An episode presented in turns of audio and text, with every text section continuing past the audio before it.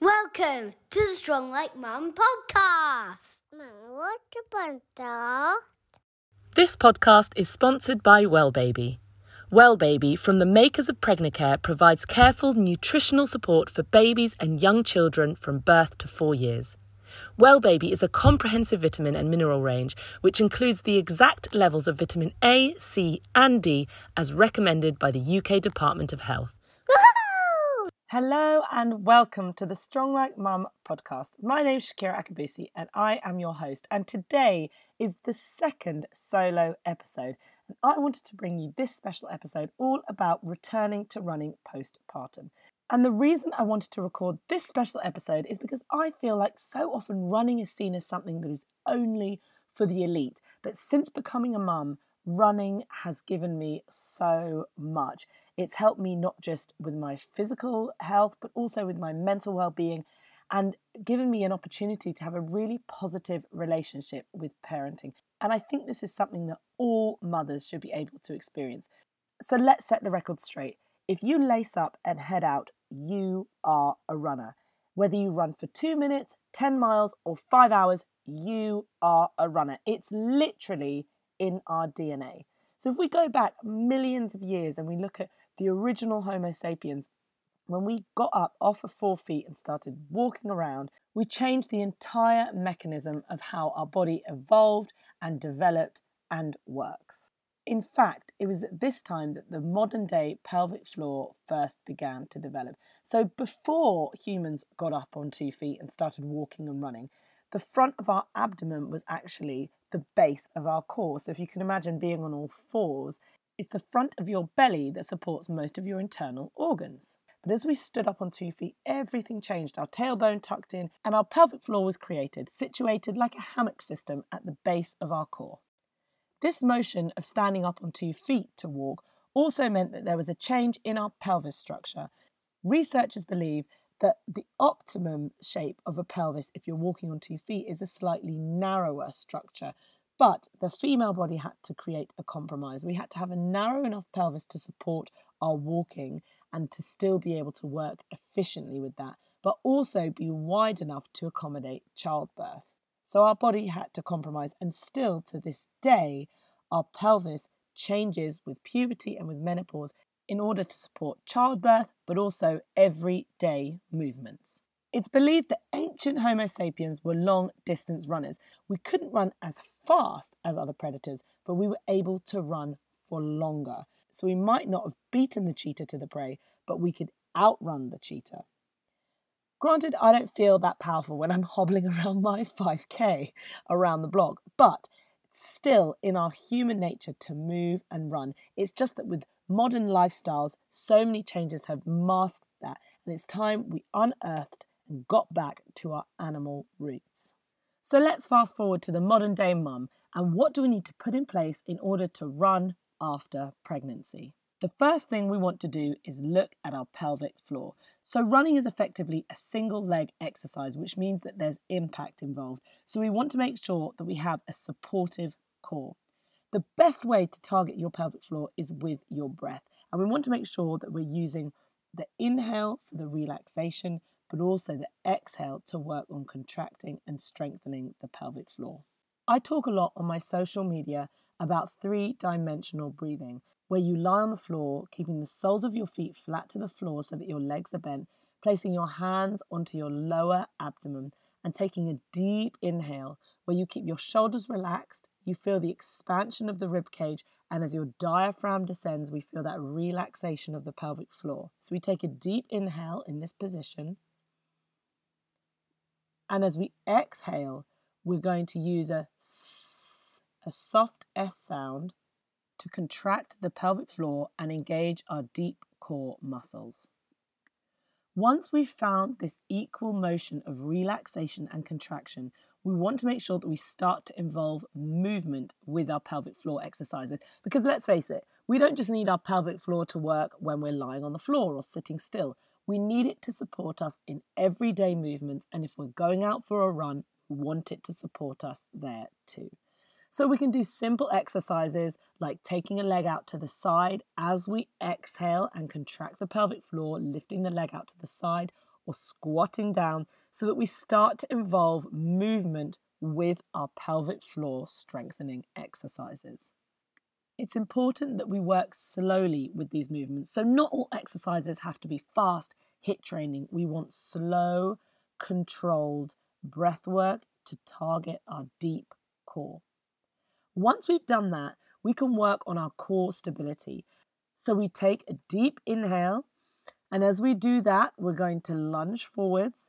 And as we exhale, we push back off the front foot and stand onto a single leg trying to use our glutes and our pelvic floor and our core stabilizers to keep us balanced and strong on that single leg. I could talk for absolutely hours about different types of pelvic floor exercises, and if you follow me on Instagram, you'll see lots of videos there where I take you through a step by step guide on how to perform these movements.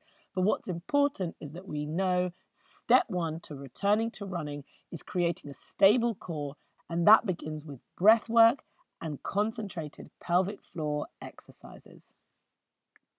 Step two, and I'm not joking, this is so important, is get a good bra. So I will tell all of the ladies I meet to invest in their chest. I have tried the double sports bra support, but it does not work because when you put on a double sports bra, although I have really great chest support, I actually feel like I can't breathe, which I need to be able to do when I'm running.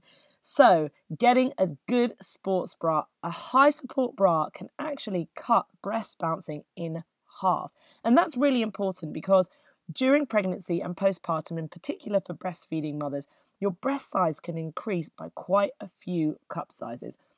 And it's believed that the breast bounce can average between three to five centimeters, which is quite a distance, and that can cause not just back pain, but also it can break the rhythm of running. So we really want to make sure that we get a high support bra.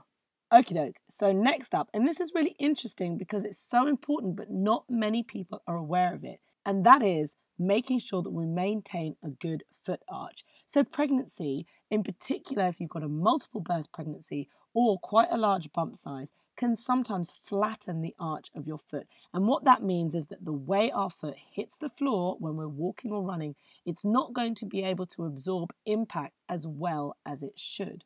So, we can do specific exercises that can help us rehabilitate the arch in our foot and help us to run more efficiently. Next in line, and I don't think I'm going to need to twist your arm on this one, but we need to stay hydrated. Hydration is important for everybody pre, postnatal, no natal, wherever you are, male, female, everybody. We have got to be able to stay hydrated. But in particular, when we are pregnant or breastfeeding, breast milk is made up of 88% of water. So, although exercise isn't going to negatively impact breast milk supply, dehydration can. So, we want to make sure we stay hydrated. During pregnancy, again, our blood volume is increased. We need a lot of water to stay hydrated, to support our bodies, the amniotic fluid, creating life for the additional blood volume that we have in our system. We need to make sure that we are staying hydrated always. And it's important that we don't just gulp a whole bunch of water before we set off, that we actually stay hydrated before, during, and after exercise by taking regular small sips. Okay, so hopefully I've managed to get across how important I think hydration is. Next up, if you choose to run with a stroller, what is also important is that we make sure we choose a pram where we can adjust the handle height so that we're able to maintain a good posture when we're running. We don't want to be so arched over the pram with the handle so low that our shoulders roll forwards because that is going to impact our running style. We want to make sure that we are upright with a neutral spine and we are able to run well supported if we are choosing to run with a stroller. Then we have to think about the route. If you're running with a stroller, you're likely to choose a flat route anyway, but we want to make sure that we are choosing a route that is suitable for our ability, but also potentially, and I have been in this position, that has access to a bathroom. If you are breastfeeding or consuming a lot of water, or if you are pregnant and you are choosing to run, make sure that you can have some toilet stops along the way because they might just be useful. Last but not least, I wanted to record a tiny little note for women who may be breastfeeding. So please be assured that exercise does not impact breast milk supply. But it can change the content of breast milk slightly. But there are no known harmful effects to baby, and it's all temporary, so all levels will be replenished within 90 minutes.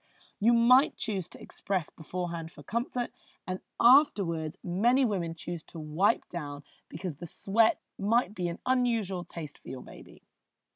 So, let's quickly touch on how much running you should get started with. And as frustrating as it might sound, it really is up to the individual. But there are some tips I can give. So I would always start with intervals. I chose to start with walk run intervals of just a few minutes. How many minutes you use for running versus walking is going to be up to you.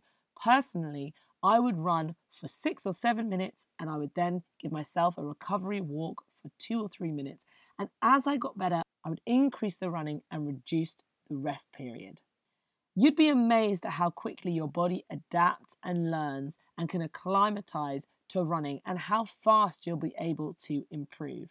I always chose to run for time and not distance at the beginning.